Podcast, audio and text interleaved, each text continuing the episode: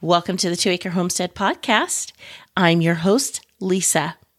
And today I am answering your questions based on a previous episode where I stated if you had any questions to email me at lisa at the twoacrehomestead.com and I will be answering your questions on the podcast.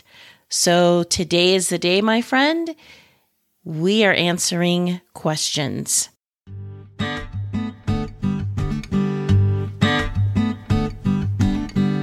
Welcome to the Two Acre Homestead.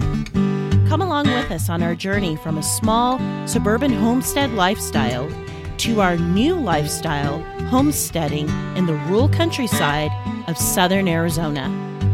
We'll share with you our tips, tricks, successes, and failures from both our past suburban lifestyle to our new rural lifestyle, all on the Two Acre Homestead.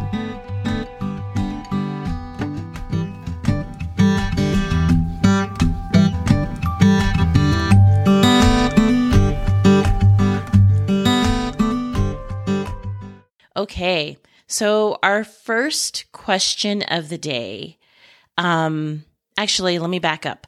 Before we answer the questions, I just want you as a listener to know I am answering these questions without a script. So what you are going to hear from me is raw, unedited responses um, to your questions. So the first question today comes from a Samantha Klein. I think that is how you pronounce your last name. She states, What major changes did you make when moving to the country?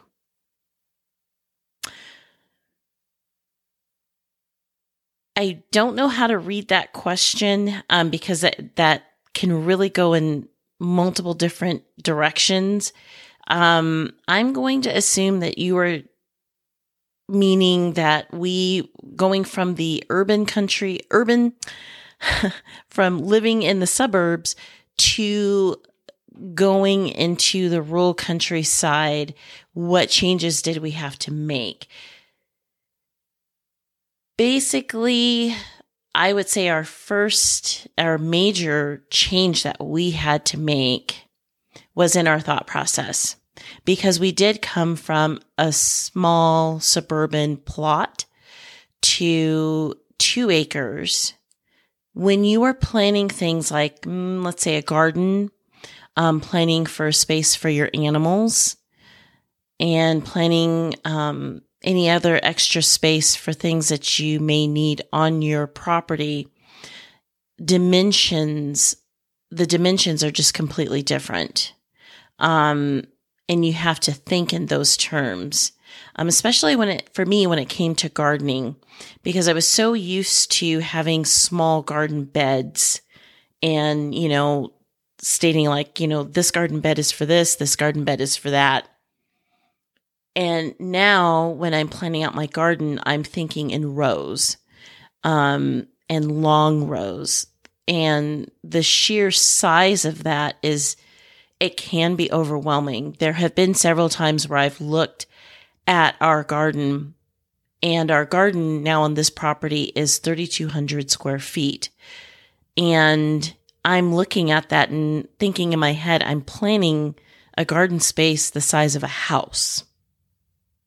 A very big house, by the way, but um, a house nonetheless. And so that can be, you know, trying to plan that kind of space can be a little bit overwhelming. Um, so your thought process and spatial planning for space is a lot different. I would say the other thing that is different that I don't think gets talked about as often. Um, if you had talked to me before when we lived in the suburbs, I would have been okay with this. But when you live in the country, you are a little bit more isolated. And um, like I said, when I was in the suburbs, I, I would have been a okay with that. I'd sign me up. Isolation, yes. Um, because I don't like living on top of people. I feel that, you know, walking out of my back patio and seeing my next door neighbor or hearing my next door neighbor is kind of, I just don't feel like that's natural to me. Um, and my husband feels the same way. But um, it is isolating um, because you need that human interaction. So that is something that we are currently working on, not isolating ourselves, even though we are in the country. It's a completely different mindset. Um, and, and also making sure that we have systems in place. You know, when we're, when you're in the suburbs, you kind of have a smaller system because you have a smaller plot of land. But when you're dealing with a larger plot of land, more that usually equals out to more animals, more gardens, just more of things. So you really have to nail down your systems, how those systems work, um, when things get rotated, what things get done so that you're not overwhelmed at all. Um, and by having your active systems in place, um, that will help with that. But um, yeah, it, it's a it's a totally different mindset when you are living rurally or in the country versus living in the city. The other thing, the last thing I'll say to to answer that question is planning, um, and the simple things too, like planning. If you, all of us have to go to the grocery store at some particular point in time. I don't care how sufficient, how self-sufficient or how resilient you want to be. We all need to go to the store for something at some point in time. Well, when you live in the country, you have to plan because you're far out. So you can't just, you know, if one of the kids wakes up, you know, in the middle of the night and they have a little bit of a cold. You can't just, oh, I'm going to run down to Walgreens or CVS or your local drugstore and get something. You kind of have to have that stuff on property already.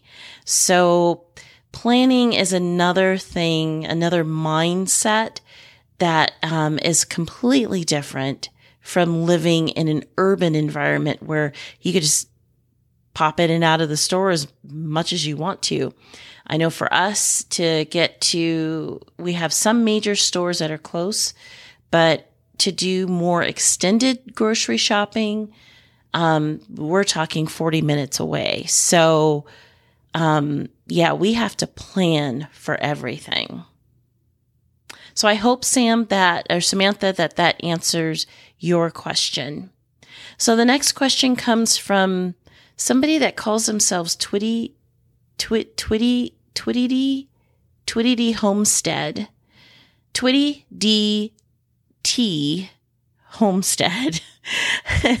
so they said, What made you choose to buy your place?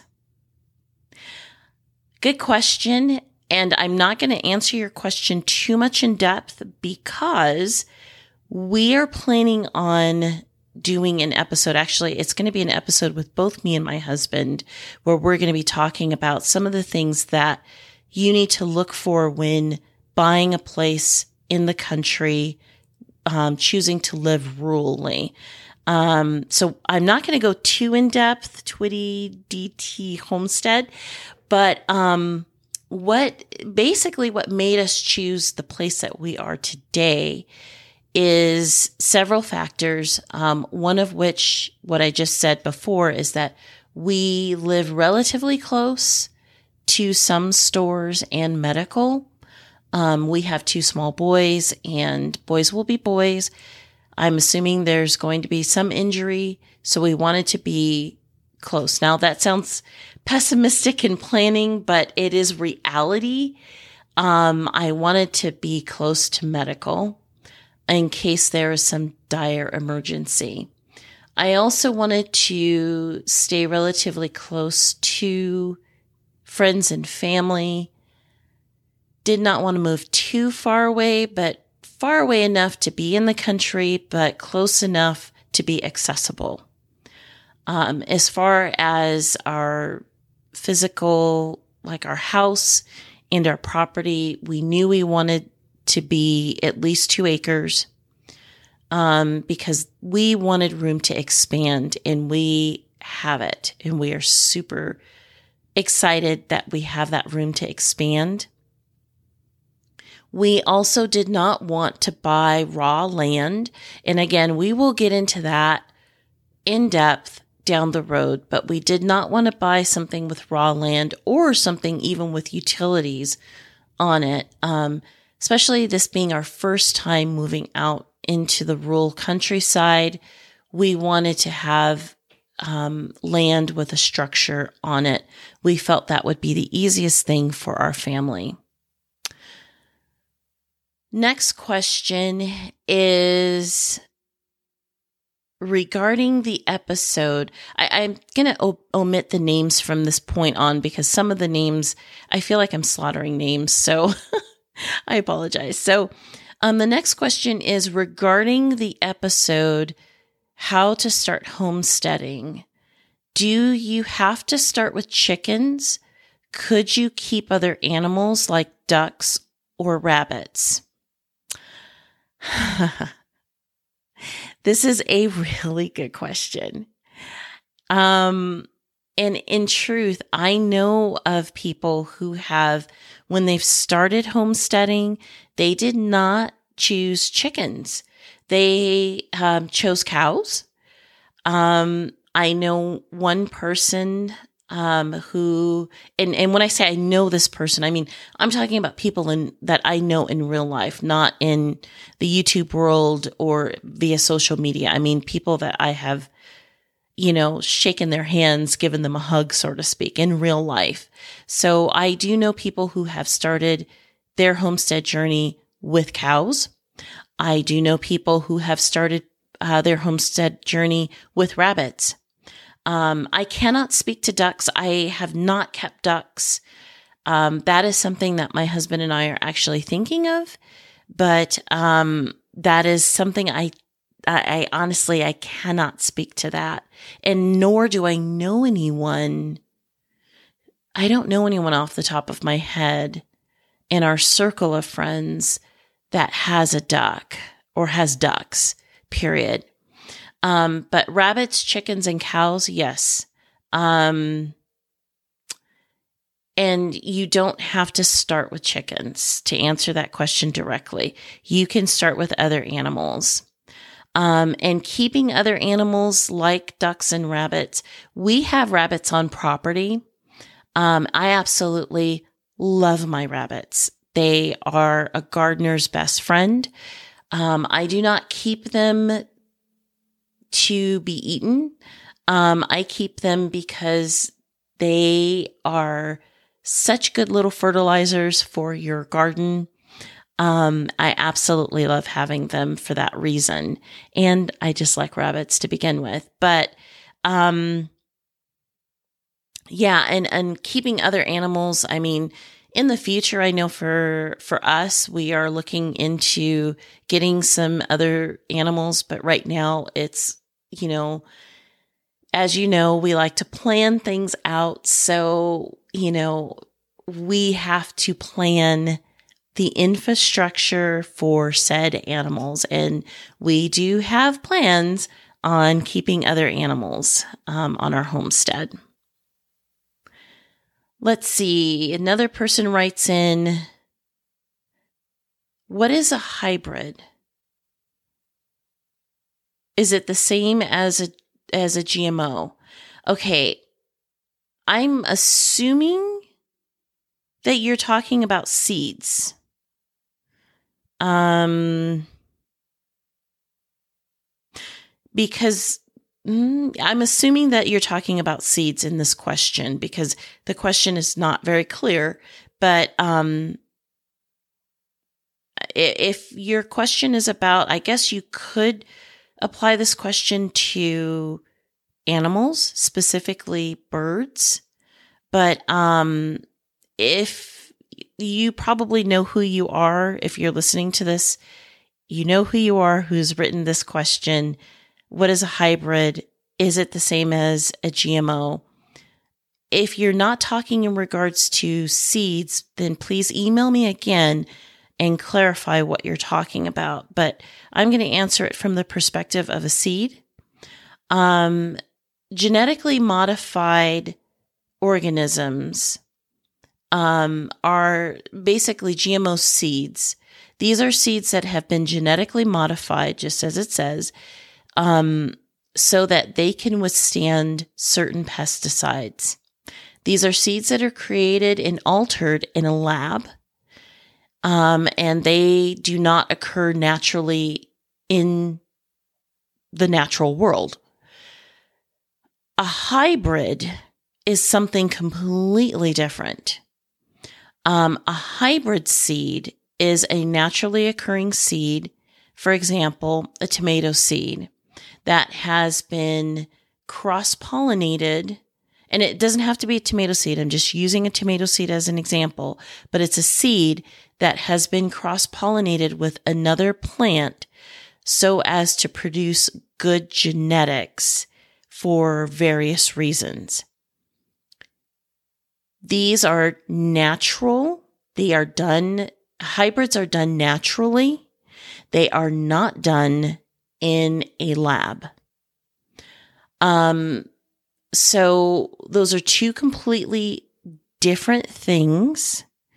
Um, and honestly, if you're looking at GMO seeds, GMO seeds for your garden, the average gardener is not going to have access to a GMO seed.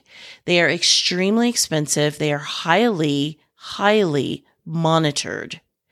Um, so that there is no cross pollination with anything else. It's a whole thing. Um, those seeds are usually only available to farmers. And when I say farmers, I'm talking about farmers who get government subsidies for their crops, big time farmers, and they're very, very, very expensive. They are not seeds that you are going to find for sale for the average backyard homestead gardener. Now, a hybrid, on the other hand, the market is flooded with hybrid seeds. Hybrids have their place and hybrids are good. For example, I'm using the tomato as an example, there is a tomato, a hybrid or um, an F1, um, which means that's the first generation of that um, hybrid seed. It's called, um, it's a type of tomato called the Heat Master. Now you can get that seed from uh, Seeds and Such. Um, if you do seeds and then the letter N and then such.com, they sell a lot of hybrid tomato seeds. That particular tomato seed has been, or that particular tomato has been one of my favorites to grow when we lived in Phoenix, Arizona, because that particular hybrid seed is uh, developed. It's been cross pollinated in such a way that the fruit it produces, the tomatoes it produces, can produce in temperatures over 100 degrees. Now, if you're familiar with tomatoes, they do not produce tomatoes once it gets to 90, 95 degrees. For my friends, for those of you who are listening and you are not in the United States, I do not know what that translates into Celsius, but in Fahrenheit, it's 95, 90 to 95 degrees Fahrenheit is when they stop producing tomatoes. But the Heat Master, which is an, a hybrid seed, an F1 to be exact, that particular seed will produce, that particular um, tomato plant will produce tomatoes when the temperatures are over 100. As a matter of fact, the, the hotter the temperature, the better that plant does. Um, and that's an example of a hybrid seed. Now, I can never ever save the seed from a heat master plant. Um, so like, let's say, you know, when I harvest my tomato plants and I cut open, you know, the tomato and I want to save the seeds, I am never going to get another heat master F1 um, tomato plant. That's the problem with hybrid seeds. They are not true to the parents. So if you are interested in building resiliency and again, closing those systems, having closed systems on your property where you are, let's say you're growing something and then you want to save that seed of said plant, then a hybrid seed is not what you're interested in. You want what's called an heirloom seed. Heirloom seeds are seeds that have been, um, um, the parent plant has been open pollinated for, I believe, over 50 years. Open pollinated, meaning, you know, the birds and the bees pollinate said plants and they are true to the parent. So when you save those seeds and you plant them again, you're going to get that same plant over and over and over and over again. So it just depends on what you're looking for. It depends on your circumstances, where you live. And as everything with gardening and permaculture, it all depends. It just depends on you and what your needs are. Okay, and let's see here. There's one last question that we have, and somebody is asking Does everyone in your house have a job to do? Do you plan each month and week? Does all that planning burn you out? I love the multiple questions that you guys are putting in here. Um, let's take the first question Does everyone in the house have a job? I'm going to say yes. And when I say yes, I mean everything in our house has a job. Um, everything and everyone. So obviously, my husband and I, we all have, we both have responsibilities on our homestead.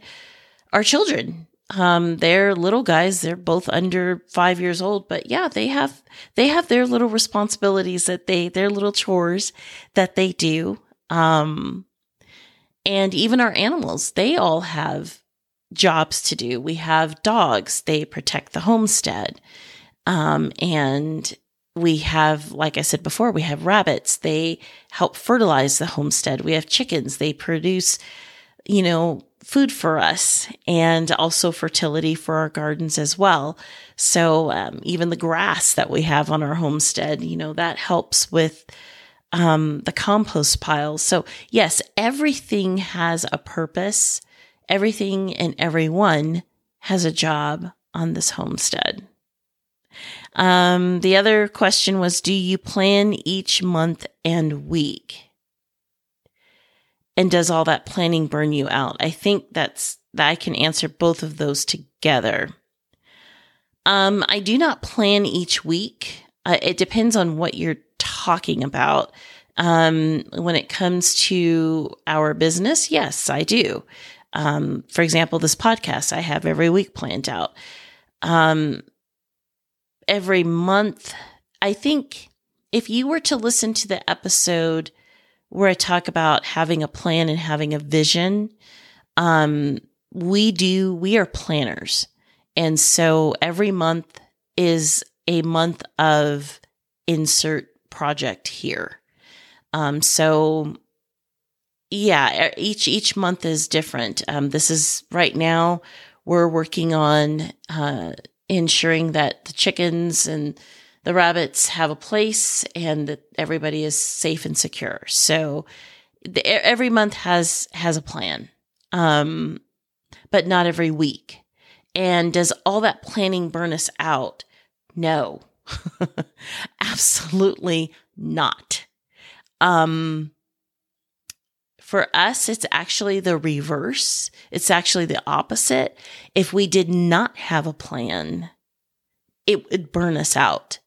Um, somebody had recently said to us, um, they thought that, you know, having all the animals is very stressful to us. And we're like, no, it's, it's lack of planning that becomes stressful. Um, but having the animals and and having all of this no not stressful at all. So it's the same with our you know planning. Um, if we do not have a plan we find that we are just constantly stressed out because we're just we're we're catching you know we're just spinning our wheels. We're trying to catch our tail and um, we're going nowhere so when we have a plan we've accomplished something and now we can move on. So um yeah we like to have things planned out for sure.